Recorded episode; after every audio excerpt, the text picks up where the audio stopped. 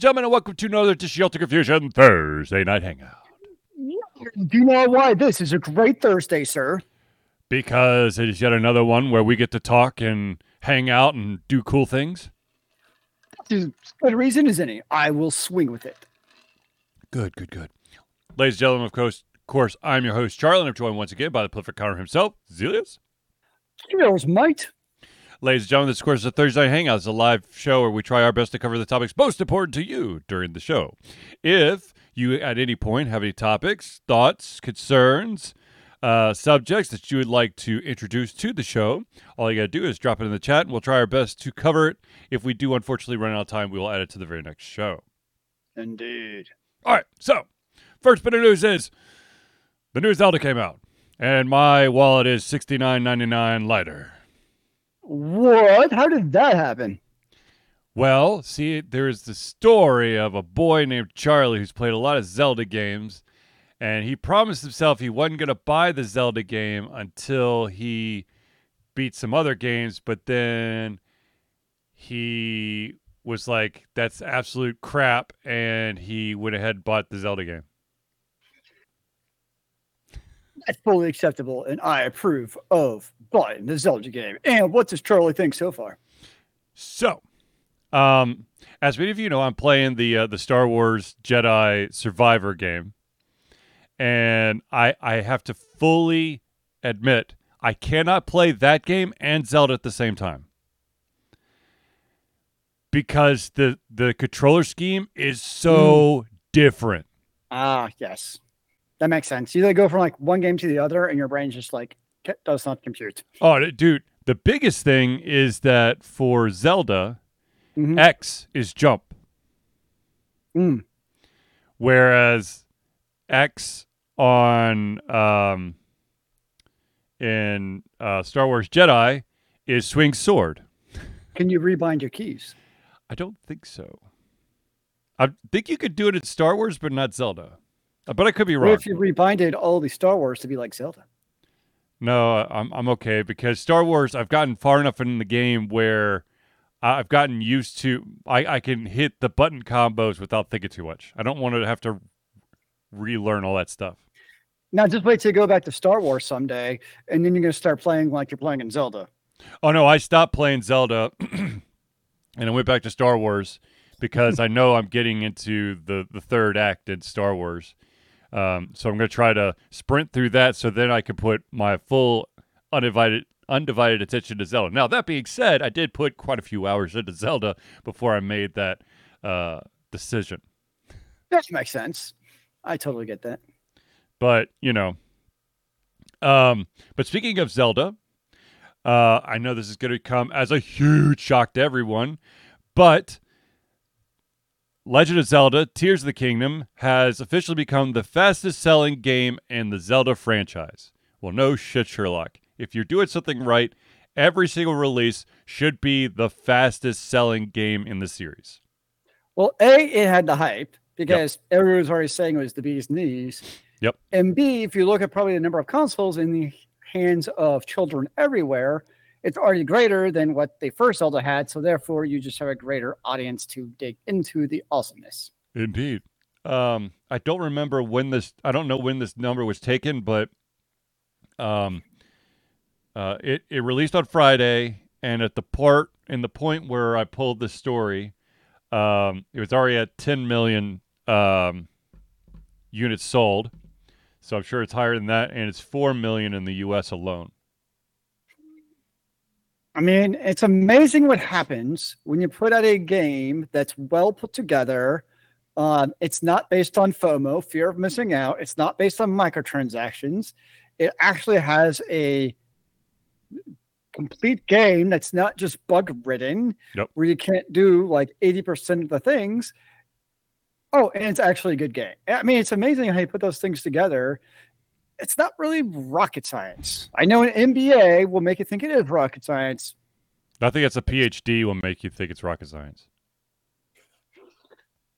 I don't know, man. Those rockets cost money too. The MBA's got to make you money somehow. Touche, touche. So, anyways, um, uh, so far in my little bit of a, a dip into the game, I have to say that It is pretty damn good. The only issue, there's only two things that I've had a problem with in this game. One, the well, actually three things. One, Three. the the the uh, the controller layout because it's Yeah. so different than any of the other games I've played.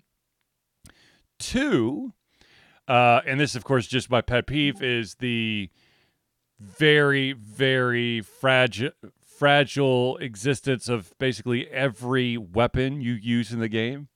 It's like you That's swing it three times and it cracks in half. Yep. Oh, Um, and the last thing is, I don't know what it is, but I, for the life of me, cannot gauge how far I, I I'm going to jump. I have, Huh. I have short jumped like seventy percent of the time, and so at the beginning, I'm I'm not going to give you any spoilers, with the exception of in the beginning when you're really starting to adventure, you are going to be way the hell up in the air. And so Yep. if you miss the jumps, you Ah. plummet to your death and have to do it again. uh, that's kind of funny. But um, other than that, I mean, it's it's um, you know you're you're running all over the place. Uh, Zelda's in trouble again, and yeah, the beginning of that fucking game sucks ass. That's uh, from Clark, and, and to be honest with you, it it is painful. It is quite painful. Um, That's kind of funny. but yeah, Breath of the Wild had a perfect intro. Uh, yeah, that was a pretty solid intro too. I don't. It, I mean, it's unfortunately. I I, don't think know. go go Zealeus. See, I made it past the intro of Breath of the Wild, and then I got bored of the game. Well, because you don't like open world games. Yeah, it just doesn't. There's You know too much really for hate? Zealeus to do. I just don't like I, the- Zelda games. Just don't do it for me. Just doesn't scratch that itch. Just something about the combat just doesn't feel good. I don't know. It's not hacky slashy enough for you. I don't know. It's just I can't put my finger on what it is. Just it doesn't grab me to come back and play over and over. Well, you can't just you can't just blindly hack and slash your way through it. That's for sure. One because Some of us like to play blind. It's like an extra challenge mode. We put a blindfold on and see how it goes. Sure. Some games it actually could work. Yeah. Sure. I mean, if you have it on uh, like the, the easiest difficulty, Diablo, could work. that's true. Anyways, uh, so yeah, um, fastest selling game in the franchise, and I will be returning to play that game once I beat uh, Star Wars Jedi Survivor, which had yet another crazy turn, which I should have seen coming, but I didn't. Charlie eating up the AAA mayhem. This is now a podcast about The Witcher 3. Are we talking Witcher, the Witcher season 3? Or are we talking about Witcher 3, The Wild Hunt? Oh or dear. the re release of The Wild Hunt with the, the different graphics engine? I mean, there's a lot of different things. There's so many threes when it comes to The Witcher. Indeed. Um, but yeah. So, yes, I've been playing Zelda. I will return to Zelda in the near future. Nice. Uh, speaking of, I guess things that I continue to return to. no, just the Geralt naked scenes. Oh, can we I was just? thinking The we- Witcher threes. You could have Geralt, Yennefer, and Triss. There's a three. Indeed. Can we just talk about Geralt's grunts and how they mean so many things? The grunts and the fox. They, Yep. ha- they just have such meaning depending on how they're pronunciated, how they come out. Mhm. It's like entirely different language that I wish I could speak. Agreed. Agreed. Maybe I should try that like at our next work meeting. I'm just gonna be like Geralt and see how it goes. yes. Ugh. Yep. Ugh. And I'm got a big sword too. Are you going to be sitting in a um in a big ass uh rain barrel? I'll do it from my um bathtub. There you go. Closest I got. There yeah. you go. Okay. Um, speaking of uh types of games that Charlie keeps going back to, um, you know, we we had talked about the fact that there was an announcement for a episodic Telltale uh, game for The Expanse. Mm-hmm. Um, and they f- have finally, they are finally going to give us a release date. Uh, there will be five episodes uh, in total, and the first episode will go live July 27th, and more episodes will follow in the weeks after. So basically, from my understanding, each episode will follow two weeks after each other, which puts the target end date in September. Have you seen The Expanse? Remember, we had this we had this conversation where I, the Expanse and uh, what is it, Dark Space, Uh, Dark Matter. Dark Matter got it's like bobbled in my brain, so I can't remember. Yeah, I, yeah, I've seen some that. of it. It's like me and all the Netflix animes with dragons and sorcerers. They're all Yeah. the same to me. Uh, that's fair. I'd be curious to see how it goes because it is. The Expanse is a great TV series, and there are a lot of choices to be made based on what you want to do. Like I could see the choices coming to life and finding things in the space. Um, that sounds very intriguing because it's it has a great story. Yeah. Yeah. So, um, but I like, okay, so here's the thing. And this is for anybody out there who ever wants to make an epi- episodic game. This is how you do it. You at least, okay, so they, they have a, a cap, five episodes. Good starting point. They also have, they actually have all of, they'll have them all ready for release every two weeks because episodic content is not all that long. You can't they just say like how many hours it's going to be all combined? I don't know, but my guess would probably be my money's probably two hours per episode, so probably a ten hour game would be Hmm. my guess. I'm trying to remember how long um, previous episodic games have been that I've played. It sounds about right per episode. Yeah. But um what was it? Oh god, there was a game I I I reviewed a long time ago. It, uh the first first episode was free. Um and then the next one was like 4.99, which seems fine. However, in the free thing, the entire episode uh, lasted 50 minutes Okay. and your 599 uh, second entry was 48 minutes. So you're paying for less content. Or you could look at you paid five dollars for a total of an hour and fifty minutes of content. uh, no. That's not how i see it damn it. You just got to broaden your financial horizons, apparently. sure. We'll, we'll say that So what I'm hearing is if the free episode was 10 minutes long and then the paid 599 episode was then an hour and a half long, you would have been better financially satiated. Well, I mean, the thing is, like in my mind, I understand that you're the the free thing should be like a sampler, you know, like an appetizer. It's not going to be the full course. It's going to be something to wet your whistle to. But then when you when you pay for the next round, it should be at least double the content, in my opinion. So if it's like a thirty minute thing, then make it uh, the the first one that you have to pay for an hour in my uh, that that's just how I see it. The mind's a funny thing. Indeed, it is.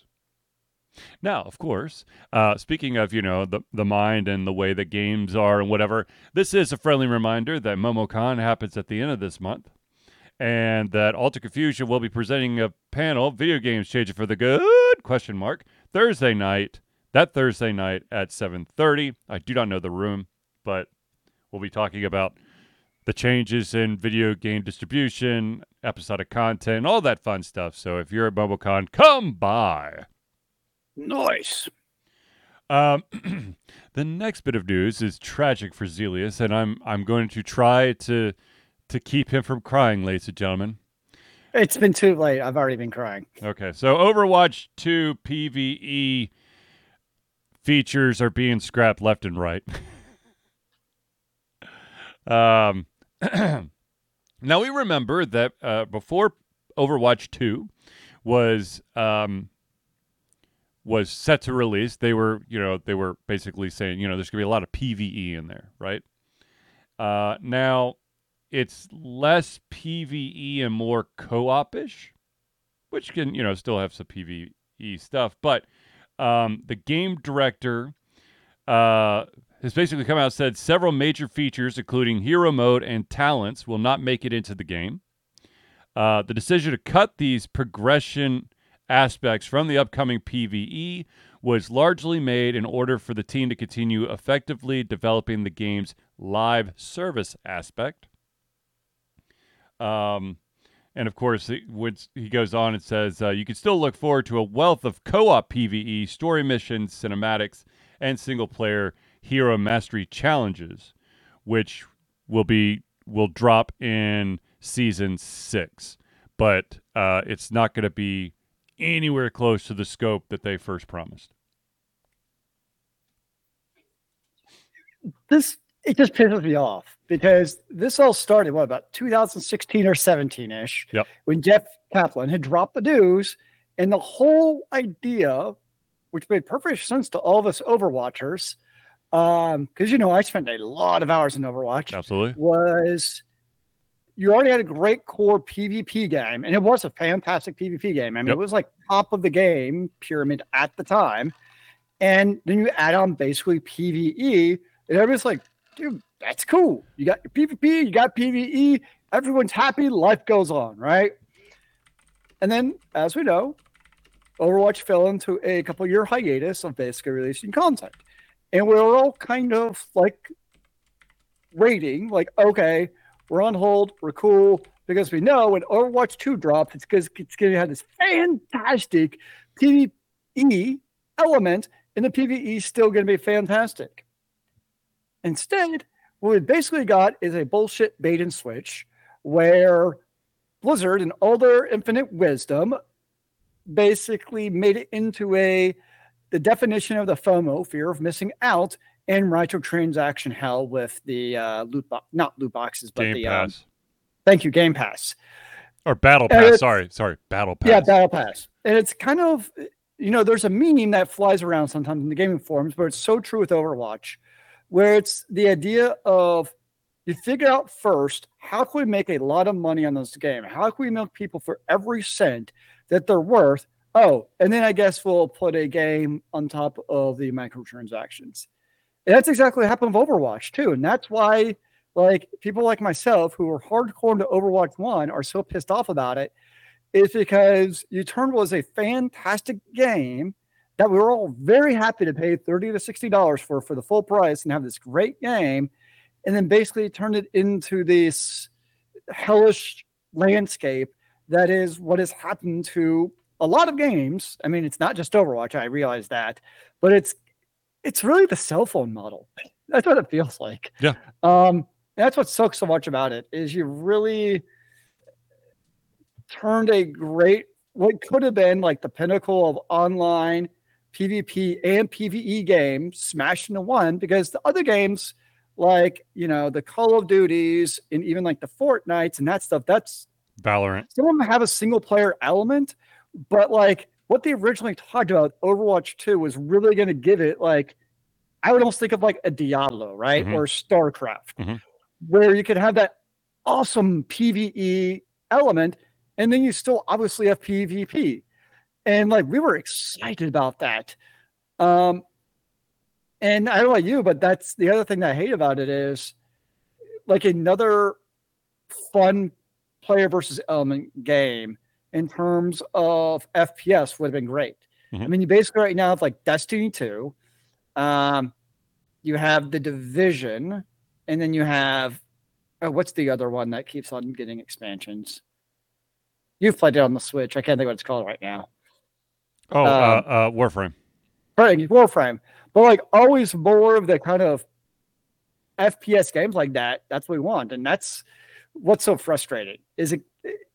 It was ripe for being awesome. It really was, Instead, it turned into basically being counter hell of transa- microtransactions in the battle pass. Actually, It just sucks. you know, the when I heard that over when I first heard Overwatch 2 was going to have PvE, it kind of made me think of uh, a game which unfortunately has now has long gone bye-bye. Uh, there's a game called uh what was it called? Firefall. Huh. Oh wow. Yeah. I remember playing that years ago with you. I think. Yeah, dude. Because I mean, like you know, uh, they the the your rigs, your gear, kind of remind me of like a lot of the Overwatch characters, and and Yeah. that that type of PVE feel to it, kind of, I would think would have you know looked solid, you know, with Overwatch aesthetics. But I guess uh, we'll never see it. Well, and for people like me, it also, I know I'm not alone in this, it gives us a much bigger red flag when it comes to Diablo 4. Yep. And I mean, it's somebody who bought Diablo 3 on day one. I was very interested in Diablo 4, but now I'm definitely holding off to be like, you know, where is it going to go? Mhm. Um, because that's obviously it's the Activision model of milk it for what it's uh, rinsed it dry. So it's sad. Um, but it also further reinforces I have no plans of going back to Overwatch anytime soon. Um, they basically kind of killed myself and many people's goodwill towards the game. Well, also remember they they've seen uh, a popul- uh, population crash. Like the the number of concurrent users has st- uh, steadily been plummeting. I mean, you take a fantastic game that was adored by the audience and basically make it into a battle pass microtransaction ridden hell, and you really don't actually improve the gameplay much. Bingo. Who would have thought? Mm. And I, I think the thing that like frustrates most people, it's like, what the hell did you spend like basically three years doing? Because it was like what a three. I mean, it was a pretty lengthy drought there. Really, nothing. You want you want honestly to know what they've been doing all this time? Paying Figure out how people to be quiet. What? Paying people to be quiet. Well, oh, They were Yeah, having to deal with all those fucking lawsuits. true that. True that. Yeah. The dark underbelly of the gaming, well, Activision, really. But, um, okay. Anyways, let let's get a little less depressed. Actually, let's let's get potentially depressed, but also giggle at the same time. How about that? Um. I'm very confused. Okay, well, I'm going to try to alter that confusion and make you understand. Okay, so um, as many as we've discussed many a times, there the emergence of AI is here, and Skynet is but a moment away. And uh, there's this wonderful thing called ChatGPT, which is an AI writing program, and um, it. a I'm not going to give the exact university, but there was a professor in, at a university in Texas Mhm. who took all of the students' final essays and put it through Chat GPT to check for AI plagiarism. And um, trying to be that cool kid the professor didn't really understand what the hell he was doing. And unfortunately, almost every single essay that he fed into Chat, Chat GPT came back as Chat, J, uh, Chat GPT wrote the essay, which in, Man, when all in those fact, cheated. That's terrible. when in fact, that was not the case for any of them. What? So, fun fact um, Chat GPT can't discern the difference between artificial and original thought. Therefore, it automatically could claim that it penned every single one of those essays. That's awesome. Yeah, I saw a follow up to that where another professor Mhm. took papers like he had written, Yep. like papers, articles, fed them to Chat GPT, and guess what? He didn't write those, it was Chat GPT. Correct. But it is Skynet, right? It's Chat GPT is actually going back through time and on our behalf writing all these documents. Or maybe this whole time. We've actually been technologically driven by ChatGPT in the background, and now we're just coming to acknowledge its existence. But it's really been, it's that alien technology that's really been, you know, directed mankind since we first discovered fire. Actually, no, it's all the Matrix. Chat G- uh, GPT is actually part of the programming, and it has indeed been writing all of our essays. We do not have any original thoughts. All of our thoughts have been pre-programmed into our brains. Yes, that's how crazy this world is. Yeah, I mean, I do know it is, it is an interesting challenge for teachers to differentiate between what is a student written and if it is a chat GPT paper, because it is trivial of, you know, you're writing, given a paper to write about how much Blizzard and Activision sucks. Yep. For your, you know, computer science class and why you should not actually go work for them out of college. And ChatGPT will happily write you a paper on that. And yep. you can dictate like, I want to be a sixth grade level. I want to be a 12th grade level. So you can give it all kinds of parameters and it takes those into account and does a pretty damn good job, actually. Um, I mean, you should proofread it because it will actually say at times, like, I, Chat GPT, think this. Yeah. So that might be a giveaway at times. Um, but, I, you know, it's tough because I get it on one hand, like, you know, the teachers have to battle against this, but on the other hand, just feeding into a algorithm isn't the solution either. Um, because your students can use AI to write papers now. Mm-hmm. And how do you tell? Right. Right. So I just find you know it's it's always fun to. I'm I'm sure this this professor is a very smart individual, but sometimes it's really easy to show your age. That's all I have to say. Oh, uh, once again, um, speaking of AI created content, for those out there who continue to try to start Kickstarters with AI uh, generated uh, art, remember Kickstarter no longer allows you to do that. So don't get all up in your britches when they're like, "But why did you suspend it? It's beautiful art that I was able to to to create thanks to a special program." Yeah, no. I do think if people are honest that it's AI created, I actually don't have an issue with it. I mean, it's no different than an artist to me saying I create this using Photoshop and I use smoothing textures and other things. And if a artist says I used artificial intelligence to create this, I'm okay with that. Yeah. I mean, it's different if they say I drew it by hand. And I think I think a lot of people are trying to to just pawn it off as original content, which it's not. Yeah, I mean, if they pawn it off as I created myself with no AI input, that's one thing. But if they're straightforward and they, you know, this is how they created it, I don't see an issue with that if mm-hmm. there's transparency. Yeah. Well. Anywho. Yeah.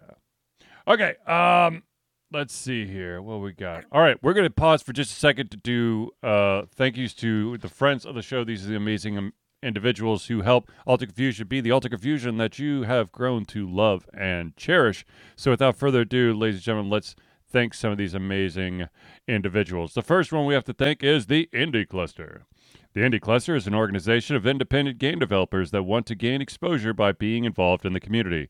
They collectively journey to popular conferences as a traveling booth to help gain attention for their games. They make partnerships in local communities to bring games to the mainstream mindset. They highlight local, unusual, and rare concepts to challenge the paradigm of the common. They also host events to teach kids and minority groups about game development to hopefully one day enter the industry themselves. For information, go to indiecluster.com and also come by their booth at MomoCon and check out some of the amazing games that they'll have on display there. Nice. The next shout out we got to give to is Noodle Boy Media. Founded in 2015 by Andrew Tran, Noodle Boy Media, previously Wet Kid 47 Media, is your choice for professional photo shoots and panel recordings at conventions. They pride themselves in providing a high level of professionalism, top notch experiences, and quality services. If you want more information and to view their full list of services, check out facebook.com slash Noodle Boy Media. The next shout out we gotta give is to someone who actually need to make a phone call with because I need my my uh, back adjusted, and that, of course, is Hero Chiropractic. Hero Chiropractic is unique, unique healthcare practice set up by Ryan Moore. The company's focus to elevate a patient's experience of freedom, great expression, and joy. They believe that everyone can be a hero and has incredible heroic potential inside themselves waiting to be unleashed. Hero Chiropractic focuses on mobile chiropractic care in the greater Atlanta area. They are committed to healing clients by creating a plan of action uniquely suited for each person. They make that plan of action as convenient and affordable as possible, and most importantly, suited to your individual needs. For more information, go to herochiropractic.com. The next shout out we got to give is to the maestro himself, the individual who helped us out of a weird bind when all of a sudden all of our music became copyrighted, even though it was never copyrighted. And that, of course, is Crosspad Creative. Need a new logo or want to work on a full branding and content strategy? Or maybe you need music or audio for your content, just like Altered Confusion. Crosspad Creative offers a whole host of solutions for individuals and small businesses. Just email Josh at crosspadcreative at gmail.com and see what he can do for you. Now, of course, the last shout out we got to give is to the original patron himself, and that would be Agile Axiom. By day, Axe leads both the development team and system administration team working with satellites at NASA's Goddard campus. But while not in meetings and many times during, he is the agile evangelist, Agile Axe, championing the philosophy of agile and trying to make the world a better place for software developers, testers, system admins, and software projects the world over. Decades of experience in software development and leading agile teams are brought to bear against evil processes, inefficient work, and bad habits. For more information, go to agileaxiom.com. Now, I know that everybody is clamoring to know how do I become a friend of the show? Well, ladies and gentlemen, I am happy to inform you that Altered Confusion survives on the love and support of fans like you. And so we have a Patreon page. Patreon lets you, the fans, lovers, haters, demigods, interdimensional beings, gods, demons, aliens, werewolves, vampires, invisible people, supporters, and more to become active participants in the work we love through a monthly membership. This gives you access to exclusive content, community, and insight into our creative process. In exchange, we gain a bit more freedom to do our best work and the stability we need to build an even stronger creative career. We currently have two different tiers. We got the $1 tier, that's $1 a month, or $12 a year tier. And what that gets you is early access to all of our playthroughs, as well as being able to participate in patron only posts and polls to help shape the future of Altered Confusion. If you're feeling a little bit frisky, you can also go to uh, the $5 tier. That's $5 a month and $60 a year. And not only does that give you everything at the $1 tier, but it also gives you your name or organization in the in our uh, Friends of the Show section of every single Thursday night hangout. So if you want to become a patron, all you got to do is go to Patreon. That's P-A-T-R-E-O-N dot com slash altered confusion. And I will talk to Clark about his patron stuff in a little bit. Uh, uh, now, ladies and gentlemen, I do want to, this is always super duper important to us at Altered Confusion. Ladies and gentlemen, Altered Confusion is proud to say that we have been fundraising for Extra Life for 12 years straight. Extra Life is gamers doing what they do best game to help sick and injured children at their chosen Children's Miracle Network Hospital. The money that we raise through Extra Life will be directly will go directly to Children's Healthcare of Atlanta as unrestricted funds. This means that the hospital decides where and how to spend the money to ensure the dollars we raise make the biggest impact in the lives of the kids they treat. So, if you have the capacity to donate, please go to extra-life.org and search for Altered Confusion today. And yes, praise clock. There you go. All right. Now, back into the news. All right, let's do uh let's do two TV sh- show news. How about that? Sure. All right, ladies and gentlemen, I am sad to announce that after 14 seasons, FX's Archer is finally going to end. They Uh, I have no feelings about this as I have not seen a single episode. It is And there are so over the top, stupid, silly. It's it's basically like, in my opinion, it's kind of James Bond if James Bond was like, an uh, well, let's see here. James Bond is egotistical, Yeah. Mhm. um, and the amount of liquor that James Bond drinks, he's probably a drunk. But in this one, uh, Sterling Archer, who's the main character, is an egotistical drunk. Um, with a a weird narcissist? mommy complex going on A there. as well. megalomaniac who Oh, also is a womanizer? Oh yeah, oh yeah. Oh. I'm like, oh, that is James Bond. Hmm, weird. Anyways, I guess like what James Bond would be in real life. How about that? I thought James Bond was real. Sure. I thought it was based on every Bond movie I've seen says based on a true story. No, I think it's based on a story. Big difference. Uh, Is that just my imagination running yes. wild? I, I think I think somewhere in your brain you're going, you know what? I'm just gonna add true to every time I see based on a story, based on a I mean, true story. like- It's kind of like 24. It's based on a true story. yeah, like Every every day we have, you know, CIA agents running around stopping, you know, terrorist bombings.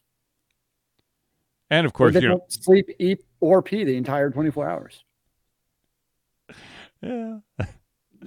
I love how awkward it is to, to like to actually add human bodily function to shows. It's like, yeah, we've gone through an entire season where we've seen uh which the the season has spanned magically has spanned let's say a year and in that year he has taken a in in uh altogether he has taken a 5 minute power nap he's he's had uh, one gallon of water and uh, half a Twix bar. But he's probably drinking like 50 gallons of beer. yep. But if that, but it's like at least TV shows, you have the other, you know, 100 hours of the week to do your things. But in 24, you have, you actually see the entire 24 hours of Jack Bauer. He doesn't sleep. He doesn't eat. He doesn't use the restroom. Does he even blow his nose? Who knows? Like there's literally no time in those 24 hours for him to do any of the above. Crazy, man. Crazy. And he ends up saving the world seven times. In 24 hours. yeah, I think definitely realistic. But yes, uh, Archer will be ending uh, after 14 seasons. Now, it started back in 2009, and it has been it's been pretty good. Uh, Are you an Archer fan? I I could binge Archer, but then I need to take a break. I get that. Uh, but it's all and but the thing is, like I I was never able to like truly keep up with Archer because I got to be in the mood. But when I'm in the mood, I'll binge watch like six, seven, eight episodes back to back to back to back to back. Um, but in my honest opinion, the greatest Archer episode will always be the Bob's Burger crossover. Because the uh, the guy who voices uh, Archer also um, uh, voices Bob from Bob's Burgers, Huh. and so they did a they did a real fun switcheroo where Archer has amnesia and, he, and he's convinced that his name is Bob and he he works at a burger shop. Called Bob's I guess Burgers. that works. Yeah. That's one way to do crossover. It's a great crossover. I love crossovers if done right and act, and they actually make sense. Well, does it have to make sense? If if it's a comedic kind of sense, then then yes. But if it's just like completely out of left field, like I don't know, all of a sudden in 24, uh, uh, Princess Twilight Sparkles from Milo Ponies comes trotting across the screen, which I don't think is actually a Milo Pony name, but we're just going to go with Princess Twilight Sparkles. Um, Good enough for me. You know, that would be just like a beyond bizarre crossover. I mean, you never know. Maybe you've just Bauer. given the writers a brand new idea on what to do. I need to find the crystal of friendship. Jack Bauer, help me. Maybe that'll stop the evil terrorists who have the crazy anthrax. We'll all sing and hug by the end of it. I want to see Jack Bauer do that now. I want to see him hug a terrorist. Maybe that'll maybe it'll prevent them from being so angry at the world and they can all just be happy again. Hey, hey, hey, hey, hey, hey. Bring it in. Bring it in. Let's just bring it in. Come on. Just Have we talked about Final hating man and Fantasy? just be a lover. Is that 16 or 14? 16. 16. I have not talked XV1 about is 16. Yeah, I have not talked about Final Fantasy 16. Apparently, it's got a lot of hype. That's about all I know about it right now. Don't like almost all Final Fantasies have a hype. And I and, and and jokingly, I want to say this jokingly before anyone jumps down my freaking throat. Is it part of the hype that this might be it? It might actually be the final fantasy? Jason Bourne is better than Bauer. what? Who? Bauer. Well, uh, I mean, it depends from a purely tactical and fighting perspective. Yes, I agree. Like from a non-super meta, okay, from a non like let's just take the metahumans out, like Okay. a you know Captain America and Black Widow. Yep, yep. Like from a purely you know normal human perspective. Yeah, uh, not Jeff Bauer. Um, Jason Bourne is definitely at the top of the list as far as you need one person to fuck things up and basically save everything. He's definitely top of my list.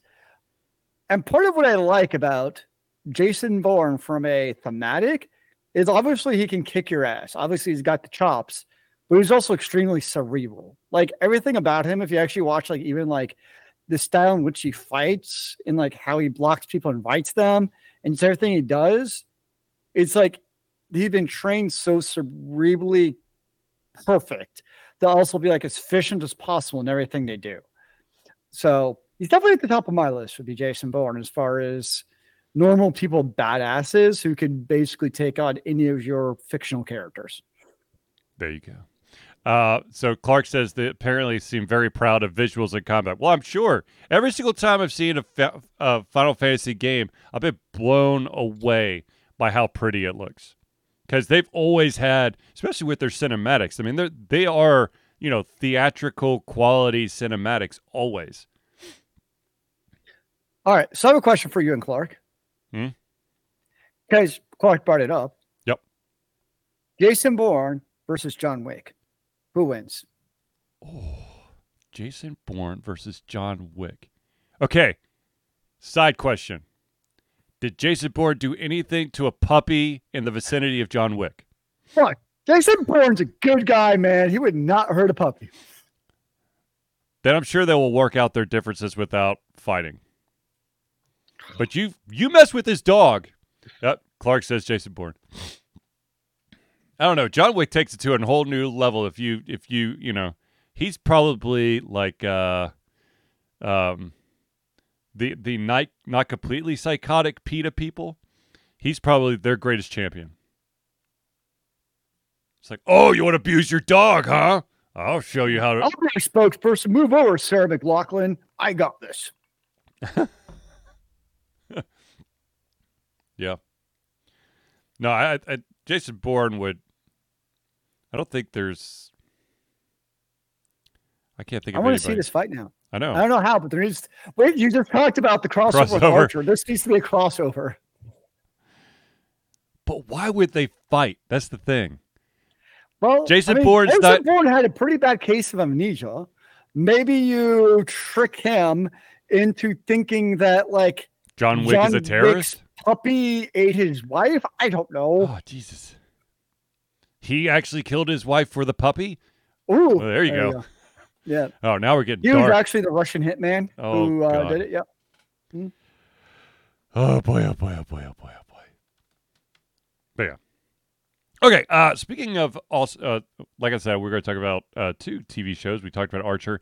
Now let's also talk about the fact that, uh, yes, uh, we reported this like a while ago uh, when it first broke, but you know the Futurama reboot reboot because it was first on Fox, then it was on Comedy Central. Now Hulu's got it, and now we know when it will start.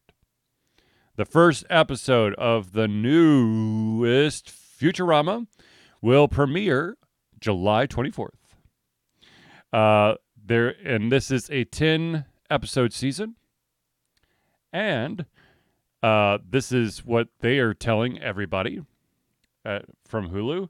It says new viewers will be able to pick up the series from here, while longtime fans will recognize payoffs to decades long mysteries, including developments in the epic love story of Fry and Leela, the mysterious contents of Nibbler's litter box, the secret history of evil robot Santa, and the whereabouts of Kif and Amy's tadpoles. Meanwhile, there is.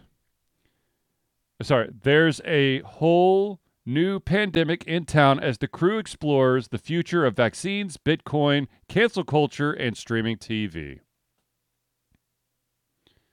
And is Charlie excited about this? Yes, I am. Uh, Alex says, okay, the characters are one thing, but would you rather want, but who would you rather want on your team, Matt Damon or Keanu Reeves?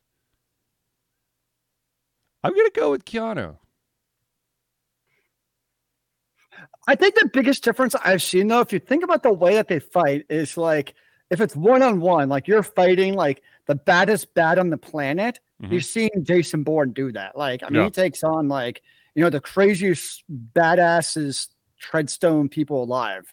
And you know, they'll be brutal, but you can take them. But to come down to like you have 20 random gangsters trying to get you, that's kind of like John Wick's specialty. So it's almost like are you talking like a giant gang fight where it's you know almost like a I think old school um um Jackie Chan style fight where you have to use everything. That's almost more like John Wick versus Jason Bourne's more like the one on one, just fierce mono on mono, who's the baddest man in the planet fights. But if we're actually talking about uh, the actors, uh, oh, I would say I, I would say Keanu Reeves simply because I feel like as long as I had his back, he'd always have mine. It's the kind of person he is. everything I've read about Keanu Reeves is he's basically the most cool, awesome person to work with. Yeah. I haven't heard anything about Matt Damon. I mean, Matt Damon seems pretty cool, but he's a he's a, uh long running um, bit for uh, Jimmy Kimmel. yeah, I mean, so, so no issue. Like, never heard anything about Matt Damon, but you just hear the greatest things about Keanu. Yeah. And maybe it's a little bit of juxtaposition because Keanu's now known as John Wick. So Yeah. it's like, you know, John Wick, the motherfucker. And then, but he's actually the nicest guy alive. True, true. I mean the other. I mean the the. the uh, I've heard. I'm sure that Matt Damon is a great guy, but the stories I've heard about Keanu Reeves and and him basically bending over backwards to to help out um, individuals that worked on a movie. Uh, you know the the behind the scenes people basically let giving some of his paycheck away to those people to help him out or to take a huge pay cut to get a bigger name actor to to jump in like um his movie The Replacements, uh, where he was the the um, the the football quarterback. He they wanted Gene Hackman, but Gene Hackman what had a set figure for what he would he required, and so Keanu Reeves took a huge pay cut to get Gene Hackman on board. Yeah. I mean, that's what, yeah, that's, there's the same thing I've always read about Keanu is he's just the man. So, Yeah. Yep. I, I would agree with that, that I would probably take Keanu and a slight edge just from the reputation that you hear about. Yeah. But I mean, I'm sure that both of them are chill as fuck. I mean, we've I, seen. I'd, I'd grab a beer with any of them happily. Oh yeah. Um just uh with if when you're with uh Matt Damon, don't say anything that goes against any Boston franchises. You may not come out of the bar with them. Wasn't it Matt Damon and Jimmy Kimmel who had like the fake feud that was going on forever? Yes, yes, where Jimmy Kimmel would be like, "Okay, oh, I'm so sorry, we've run out of time. Oh, geez, I feel so bad. Sorry, Matt Damon." Yeah. And they even they even like parlayed that into uh uh into like uh late COVID stuff, where Jimmy Kimmel was doing uh, a sh- a um a broadcast from his basement, and you see Matt Damon walk walk out of his bedroom in just a like a bathrobe, trying to sneak by him, and then there comes Jimmy Kimmel's wife running the other way behind. That's great. They, well, it, n- now may or may not be a great time to be a Boston fan in general. So who actually knows? yeah, I don't know. I don't know. With the way, uh, who knows with the Celtics? Yeah, and with the way the Bruins went, Well, I just I just kind of ignored that for the sake of, yeah, hurt my feelings. That's what it does. it was pretty pretty bloody sad. Yes, Hey, there's no nicer way to put it. yes. It, it was just sad. Okay, let's talk about something happy. Damn it. Please, please. Um, for those out there who have watched um, either uh, the old school anime or the uh, Trigun or the new anime Trigun Stampede, or you've watched the movie Trigun Rumble in the Badlands, um, this news is for you. Um, Dark Horse Comics has announced that the company will republish the sci-fi western manga in a hardcover deluxe edition for uh, forty nine ninety nine. Hmm. However, if you pre-order it, it will only cost you 38 38.80 uh, and it will be released in December of this year. And also, uh, Trigun Max Maximum, which is actually the continuation of the original manga, which you can't find anywhere in the states. Uh, there will be a deluxe edition of that released April 2024. So, as a anime and Trigun fan, are you excited about this news? Yes, I will. Have you already pre? Have you already pre-ordered? I was actually going to do it right after the show. You are ready for some. Not Trigun. gonna lie, I was gonna do it right after the show. I'm glad you had the patience to wait 15 minutes, sir. I was worried. Now, if if you've ever met me at a convention, I have always said that if there was ever a time where I would go cosplay at an anime convention, I would dress up as ne- Nicholas D. Wolfwood, which is one of the characters from Trigun. So, so yes, uh, I I'm definitely all in on getting the original manga because I want to see what what are the differences between the manga and the anime because with the original trigun and then the new like redone trigun trigun stampede there's already big differences um, in some of the how uh, the backstories of the characters Do you like the changes? I don't know. I'm the one of the biggest changes that um, that that basically hits you in the face almost immediately in the first episode is the fact that uh, one of the characters, um, oh my gosh, I just oh, I just blanked out on her name. Well, we know it's a female, so that's half the battle. Yeah, no, now I've got to hold on. Trigun characters. Millie. Sure. Um, Millie Thompson uh, is not in uh, Trigun Stampede, and, they- And how do you feel about that? she was, she uh, well, she's Nicholas D. Wolfwood's love interest, Oh, that, that sounds like a pretty important person. reluctant love interest, I'd say. I, I think it's Mm. like no, no, no, not reluctant. Uh, un un um, it, like unexpected love interest. Like it just they they don't you, you you just don't see it, and then all of a sudden you're like, damn it. when when something big happens in in the Trigun series between those two, you're like, all about the feels. Fair enough. So, yeah, yeah. But I, I'm, you know, I'm I'm excited. I I've tried to. Um, the the only problem is manga is so freaking expensive. But if you could get like the entire the original run in uh, an exclusive hardback for that amount of money, that's worth it. Because One thing I've never been able to get into is manga. It's Well, just never.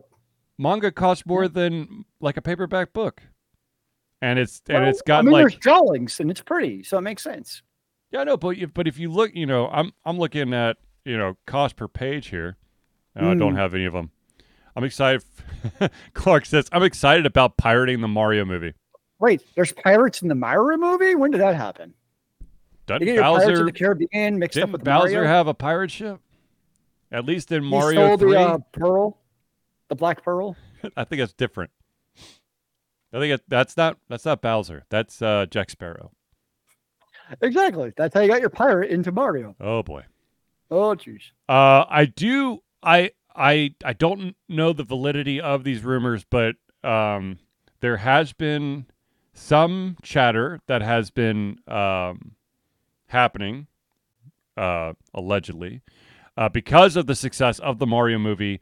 That the creators of Zelda might actually want to put their um, foot into the ring and maybe we'll finally get a Zelda movie. Instead of another fan remake. Yeah, fan remake that then gets bitch slapped by Nintendo going, You can't do that. Please just don't cast frickin' Pratt as like anyone. Chris Pratt as Ganondorf. As everyone. He's gonna actually fill every role in the movie and just change his makeup and uniform. Chris Pratt, uh, Pratt as Ganondorf and starring as Link, Michael Cera. And he's going to take on the untraditional role of Zelda, even though that's not supposed to work that way. Yeah. I, it, it I'm could. saying you could dress him up. Yeah, uh, well, you could dress up any actor or actress to play I'm not saying it's a great idea. I tell you what, there are some actresses who who play uh, a very convincing male roles. Um, uh, Glenn Marlon Close Wayans did did it it, the other way around. huh? Marlon Wayans did it the other way around. Okay, we're not talking about white chicks. Jeez. Oh, Go back to time. Go back to time. oh. Uh, Robin Williams. Yes, Robin Williams. Uh, like I said, Glenn Close played an amazing uh, portrayal. Uh, so did um, Clay Pen- Cate Blanchett. Well, Glenn Close is one of the best actresses of our generation. Oh, obviously, Well, Cate Blanchett's pretty good too, though. Th- those. Uh, you know who who did uh, a good female role is um, Wesley Snipes. Um, oh God, I'm trying to remember all the characters. Uh, Patrick Swayze, and I can't remember the other person. They they were all drag queens. Uh, It's like uh, from with love from Woo. I don't think I saw that one. I, I don't I don't know how I ended up seeing it, but Huh. it's just they were all in they they were all dra- drag stars or uh, dra- uh, drag queens. I mean, Patrick Swayze was a pretty boy too. Patrick Swayze. Let's see if I can actually get the the correct name here. But yeah, there's there's plenty of individuals who who um Tu Wu Wong Foo, thanks for everything, Julie Newmar is the name of the movie. That is news to me. I don't even recognize it. and uh, it was in 1995, and it starred uh, Wesley Snipes, Patrick Swayze, and John. Uh, God damn it, John Leguizamo. Oh yeah, So, anyways, Huh. Random facts. Random facts. interesting. Indeed, indeed. Um, that is all of the stories that I have Zealeus, did you have anything you wanted to add? Just them still pissed about Blizzard fucking up Overwatch. Still just makes me angry because I wanted that damn PVE element of a great game. Yes. Uh, and uh, I just double checked here. Uh, that ten that ten million units sold for uh, Legend of Zelda: Tears of of the Kingdom was uh, was a f- figure for only three days of release. So that would have been Monday. So it's probably up by now. That's what you're saying. Yeah, it's much higher now. Nice. Yeah. Um. Yeah. I will, like I said, I'll be. I I, I want to play the game, but I I have to finish the Star Wars game. I have to. No, that's fair. I totally get that. Like, especially when you also know it's a bigger game. Like, it's kind of one thing if it's a smaller game where you can kind of go back and forth, but that's a lot of investment. Yes. Um, so just kind of get it done. I, t- I totally get that, sir. Yes. Yes. Well, anyways, ladies and gentlemen, um, I think we'll probably just wrap it up here. Uh, so, without further ado, ladies and gentlemen, I'd like to thank everyone for tuning in to the Altered Confusion Thursday Night Hangout. For myself, Charlie, and Zealeus, it's been a pleasure giving you to come our heads, our mouths, and of course, our hearts. We'll be back next Thursday for another Altered Confusion Thursday Night Hangout. Remember, kids, keep on gaming in the free world. Amen to that, brother.